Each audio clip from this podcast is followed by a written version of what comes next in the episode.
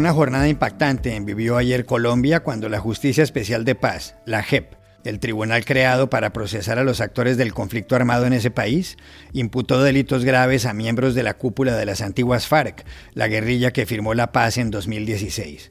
Esta es la relatora del caso, Julieta Lemetre.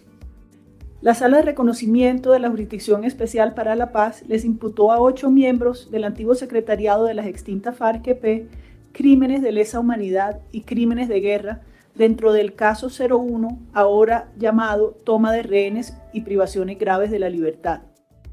Si los acusados dicen la verdad, no irán a la cárcel gracias a este sistema de justicia transicional. ¿Qué piensa de todo esto una ex secuestrada? ¿Qué opina un defensor de los derechos humanos? Hablamos con Clara Rojas y con José Miguel Vivanco. Cuando Hugo Chávez llegó al poder en Venezuela a finales de los 90, declaró que iba a poner en práctica la ideología de Simón Bolívar, el hombre que dio la independencia no solo a ese país, sino a otros cuatro de la región.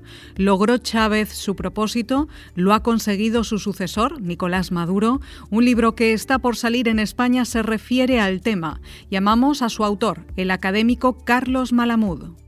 Crece el descontento en un amplio sector de la sociedad polaca ante un fallo del Tribunal Constitucional dictado en octubre y que acaba de entrar en vigor, por el cual se restringe el derecho al aborto. Miles de personas se han echado a las calles en los últimos meses en señal de protesta.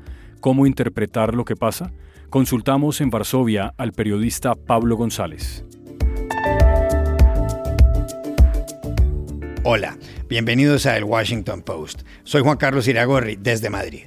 Soy Dori Toribio desde Washington, D.C. Soy Jorge Espinosa desde Bogotá. Es viernes 29 de enero y esto es algo que usted debería saber hoy.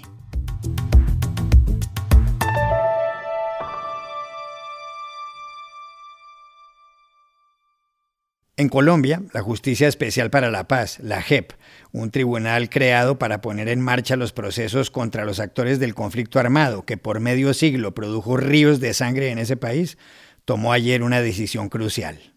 Una de sus salas, que lleva tres años funcionando y que ha recibido críticas de algunos sectores que afirman que trabaja lentamente, acusó a ocho antiguos integrantes del Secretariado de las Fuerzas Armadas Revolucionarias de Colombia, las FARC, el grupo guerrillero que firmó la paz en 2016. La firma sucedió en dos ocasiones, ambas durante el gobierno del presidente Juan Manuel Santos. La primera en septiembre de ese año, tras lo cual los colombianos en un plebiscito rechazaron por un margen estrecho el acuerdo. La segunda en noviembre. La JEP tiene como esencia honrar a las víctimas y está inspirada en el principio de justicia restaurativa. Según eso, quienes entregaran las armas, contaran toda la verdad y se comprometieran a no repetir los hechos de violencia, no irían a prisión. De lo contrario, deberían someterse a la justicia ordinaria. Pero Espinosa, ¿qué fue exactamente lo que pasó ayer? Iragorri, que la JEP hizo imputaciones dentro del denominado caso 001, cuyo expediente se titula Toma de rehenes y graves privaciones de la libertad. Es un documento de 322 páginas. La gran conclusión es que los entonces jefes de la guerrilla cometieron crímenes de guerra y de lesa humanidad al haber secuestrado civiles y miembros de la fuerza pública. El texto da una cifra aterradora. Sostiene que entre 1990 y 2016 las FARC secuestraron 21.396 personas y advierte que pueden haber sido muchas más. Agrega que una de cada diez víctimas, es decir, más de dos mil, nunca regresaron. Pero eso no es todo. El texto afirma que los imputados tuvieron vínculos con delitos como el homicidio, las desapariciones y las torturas, y que todo fue sistemático y masivo. Y Espinosa, ¿quiénes son los acusados? Dorison Rodrigo Londoño, su alias de guerra era Timochenko, es el presidente del ahora partido político Comunes, Jaime Alberto León Parra, alias Mauricio Jaramillo, Milton de Jesús Toncel, alias Joaquín Gómez, Juan Hermilo Cabrera Díaz, alias Bertulfo Álvarez, que murió de cáncer, Pastor Alape y los senadores, gracias al acuerdo de paz, Pablo Catatumbo y Carlos Lozada. Ahora tienen un mes para responder y si admiten su culpa, se les impondrán penas como, por ejemplo, limitaciones a su movilidad. ¿Cómo reacciona a todo esto una de las antiguas secuestradas de las FARC? la abogada Clara Rojas, que por un tiempo presidió la Fundación País Libre que lucha contra el secuestro y apoya a las víctimas? Sí, efectivamente fui secuestrada por las FARC en el año 2002 cuando acompañaba a la entonces candidata a la presidencia Ingrid Betancourt. Desafortunadamente las FARC nos, eh, nos secuestraron, casi en mi caso por seis años y desafortunadamente también al interior del secuestro pues eh, nació mi hijo en situación súper precaria. Y bueno, todos esos años de aislamiento y estando entre el fuego cruzado entre el ejército y la guerrilla en plena selva, pues fueron sin duda muy difíciles y logramos superarlos pues con la ayuda de Dios, pero fueron sin duda seis años de secuestro eh, muy difíciles, siempre eh, preocupados de que en el minuto siguiente podríamos perder la vida, lo cual sin duda es muy complicado de, de superar. Y bueno, en ese orden de ideas, pues el pronunciamiento de hoy de los magistrados de la Jurisdicción Especial para la Paz, como se le llama a la JEP, esta justicia transicional en Colombia, que se creó en virtud de estos acuerdos, pues el hecho de generar imputación de cargos a los antiguos miembros del secretariado de las FARC por el hecho del secuestro, que pensemos que no solo es el, nuestro, sino más de 7.000 personas eh, que desafortunadamente han sido secuestradas en Colombia, quizá más. En mi caso particular, pues uno que esperaría, yo ya he perdonado y quisiera que el proceso siguiera adelante que les impusieran las sanciones correspondientes, ¿no? Y que sin duda contemplaran la posibilidad de, en las medidas que imponga la JEP, pues contemplar la posibilidad también de un resarcimiento económico, ¿no? Pues porque son seis años perdidos en que sin duda eh, pues fue una situación muy compleja. También consultamos a José Miguel Vivanco, el director para las Américas de Human Rights Watch, ONG estadounidense que, como su nombre indica, tiene por objeto los derechos humanos. Mira, la decisión de imputar al secretariado de la FARC por secuestros y otros aberrantes crímenes de guerra es un paso absolutamente clave para que haya justicia para las víctimas de estos aberrantes delitos cometidos durante el conflicto armado en Colombia. Ahora, hay dos aspectos que son clave y que vale la pena destacar. Primero, que los jueces concluyeron que estos secuestros o toma de rehenes, como se los llama en el derecho internacional humanitario, no fueron aislados, sino que fueron generalizados, sistemáticos, y, el resultado eh, de una política de la FARC. Por lo tanto, constituyen nada menos que crímenes de lesa humanidad. Ahora, lo segundo eh, es que esta decisión eh, creo que deja sin bases, sin fundamento, a los eh, políticos del Centro Democrático, que es el partido de gobierno en Colombia, quienes argumentan que la JEP fue creada para perseguir a militares y para garantizarle la impunidad a los miembros de la FARC. De acuerdo a las reglas del juego, los miembros del secretariado de la FARC tienen 30 días para reconocer su responsabilidad en estos delitos. Según el acuerdo de paz, quienes se reconozcan y cooperen plenamente con el sistema de justicia eh, van a ser condenados a penas alternativas. La JEP debe garantizar, en todo caso, que estas sanciones sean serias, rigurosas, contundentes y a la vez garantizar que quienes no cooperen cumplan largas penas de prisión en el sistema de justicia penal ordinario. La prioridad, por supuesto, debe ser garantizar una justicia genuina para todas las víctimas del conflicto armado colombiano.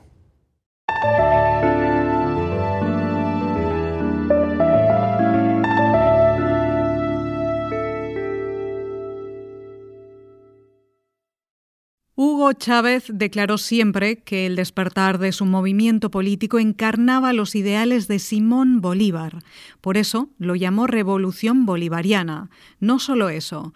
Chávez, que murió el 5 de marzo de 2013, le cambió el nombre al país en 1999, cuando llegó al poder. Lo bautizó República Bolivariana de Venezuela.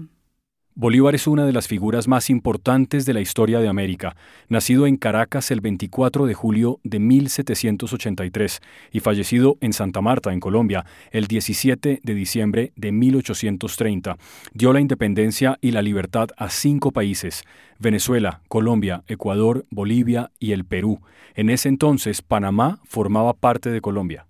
Bolívar guerreó, leyó y escribió mucho. Su pensamiento político consta en diversos documentos como el Manifiesto de Cartagena de 1812, la Carta de Jamaica, publicada tres años más tarde, o el Discurso de Angostura de 1819. La pregunta que se hacen muchos es si el ideario contenido en esos textos lo puso realmente en práctica el chavismo. Un libro que llega a las librerías en España el jueves de la semana entrante pretende dar la respuesta. Su autor, radicado aquí en Madrid, es Carlos Malamud, profesor de Historia de América Latina de la Universidad a Distancia, la UNED, e investigador del Real Instituto Elcano, un importante centro de pensamiento. El título del libro es El sueño de Bolívar y la manipulación bolivariana. Le preguntamos a Carlos Malamud por qué. Mire usted, Iraborri, lo que aspiraba Bolívar, el sueño de Bolívar, era unir a la América española y no integrar a la América española. La máxima aspiración bolivariana en ese momento, la máxima aspiración del libertador, era recomponer la vieja unidad del imperio español que había saltado por los aires como consecuencia de los procesos de emancipación, de las guerras emancipadoras. ¿Y por qué hablo de manipulación?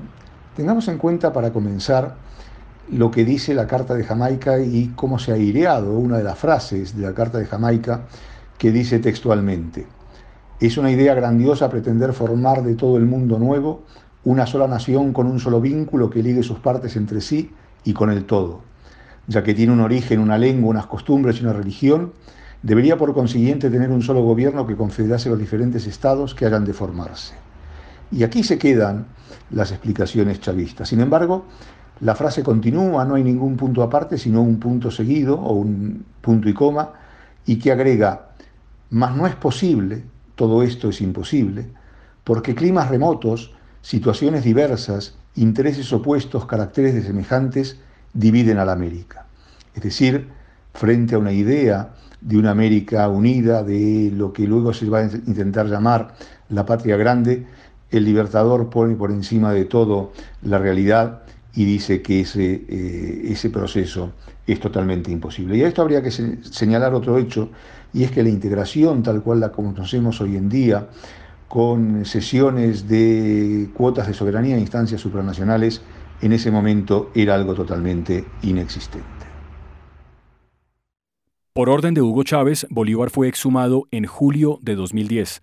Se pretendía aclarar si había muerto, no de tuberculosis como afirmaron sus médicos en Colombia, sino envenenado. La exhumación sirvió también para que el 24 de julio de 2012, Chávez, con la asesoría de un grupo de expertos y con base en el cráneo del Libertador, publicara una imagen de cómo era físicamente el rostro de Bolívar. Ese día, Chávez habló. ¡Viva Bolívar! ¡Viva Bolívar!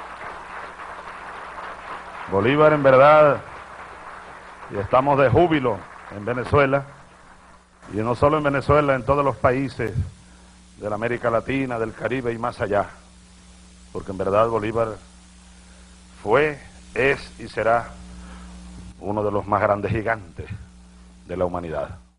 Como hay tantos retratos de Bolívar, le preguntamos también a Carlos Malamud si cree que la cara del libertador era tal y como la presentó Hugo Chávez. Chávez lo que necesitaba era un Bolívar a su imagen y semejanza, y de ahí que, eh, a efectos de cumplir con el guion, eh, ideara una nueva imagen de Bolívar, una imagen de Bolívar que también se iba a poner en consonancia con las modificaciones efectuadas tanto en el escudo como en la bandera nacional, es decir, que toda la simbología que rodeaba al, relato eh, chavista iba a estar adaptada a las nuevas circunstancias, al, nuevo mensaje. Desde esta perspectiva eh, había que buscar un Bolívar que más se pareciera a los rasgos distintivos de Chávez, Por eso en mi libro como portada va un retrato de José Gil de Castro, pintado en torno a 1828, donde eh, si bien se recogen las mismas pastillas o similares, patillas, con unos eh, poblados bigotes y una tez eh, algo amorenada, si se me permite la expresión, sin embargo, este Bolívar tiene más rasgos europeos que el presentado por Chávez que es eh, o tiene un objetivo claramente antioccidental y antieuropeo. ¿no? Es decir, yo creo que sí, que Bolívar no era como Chávez eh, lo soñaba, eh, Bolívar tenía claras ascendencias europeas, aunque es probable que por sus venas corrieran sangre indígena o inclusive negra como consecuencia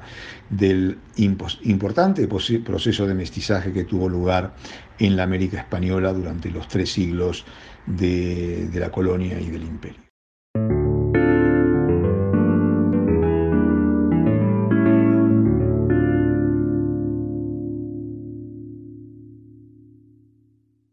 This podcast is sponsored by Ramp. Are you the decision maker in your company? Consider this. For the first time in decades, there's a better option for a corporate card and spend management platform. Meet Ramp, the only corporate card and spend management system designed to help you spend less money so you can make more. Most corporate credit cards offer points as incentives, but those points amount to less than their worth in real cash value. Ramp's business cards offer you cash back, real money in your pocket. Plus, you control who spends what with each vendor. And Ramp software collects and verifies receipts automatically, which means you'll stop wasteful spending and close your books in hours instead of days. Businesses that use Ramp add up to 5% to their bottom line the first year.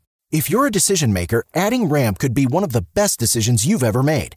And now get $250 when you join Ramp for free. Just go to ramp.com slash easy. Ramp.com slash easy. R-A-M-P.com slash easy. Cards issued by Sutton Bank and Celtic Bank members of DIC terms and conditions apply. En Polonia acaba de alcanzar fuerza de ley una sentencia del Tribunal Constitucional que restringe el derecho al aborto. La decisión ha dado pie a múltiples manifestaciones de protesta. Todo empezó el 22 de octubre del año pasado. Ese día, el tribunal dictaminó que abortar por causa de la malformación del feto va en contra de la Constitución. De esa forma, solo quedaron protegidas legalmente dos causales para que una mujer pueda interrumpir el embarazo, la violación y el incesto, o que peligre la vida de la madre. El fallo del Tribunal Constitucional dio también, en ese momento, origen a marchas multitudinarias. A finales de octubre, unas 100.000 personas salieron al centro de Varsovia, la capital. La sentencia despertó críticas de autoridades europeas. Dunja Mijatovic, la comisionada de los derechos humanos, señaló que la fecha de la sentencia constituía un día triste para los derechos de las mujeres. Con 38 millones de habitantes, Polonia tiene como presidente a Andrzej Duda, del partido ultraconservador Ley y Justicia y como primer ministro a Mateusz Morawiecki. Con un gobierno conservador por un lado y por otro con manifestaciones de protesta por la decisión sobre el aborto, ¿estamos ante un país dividido? ¿Qué lectura darle a lo acontecido? Para saberlo, llamamos a Pablo González, colaborador en Varsovia de la agencia EFE. Esto nos deja una Polonia cada vez más dividida. Eh, las dos Polonias están claras, ¿no? Por un año tenemos una Polonia conservadora, la Polonia del, partido en el poder, ¿no? Eh, Ley y Justicia, que es una Polonia que aboga por el catolicismo, por el conservadurismo, que está en contra del aborto. Y por otro lado tenemos una Polonia que es más europeísta, más abierta, más liberal, que sí está a favor más del aborto. Hasta la fecha, en Polonia se podía abortar por tres causas, ¿no? que era la violación, el peligro de vida para la madre o la malformación del feto. Pues bien, esta última causa se ha eliminado como una de las condiciones eh, legales para abortar, con lo cual el 98% de los abortos que se hacían en Polonia cada año se ha vuelto ilegal. Aún así, en Polonia cada año abortaban legalmente aproximadamente unas mil mujeres, mientras que las ONGs especializadas en el tema cifraban los abortos en unas 100, 150 mil eh, mujeres eh, al año, la mayoría de las cuales lo hacían en el extranjero. Entonces, bueno, esto nos deja una ruptura y una Polonia que se asemeja cada vez más a la Hungría de Víctor Orbán, más conservadora, con unos, digamos, unos estándares de apertura de, de derechos humanos diferentes a los que promueve la Unión Europea. Algo que, bueno, que ha provocado problemas eh, entre Varsovia y Bruselas, ya que desde Bruselas se aboga que los fondos europeos, europeos eh, los fondos que Polonia es el país que más recibe, eh, estén ligados realmente a la promoción de los derechos humanos y los, de, los derechos sociales, como podría ser el aborto perfectamente.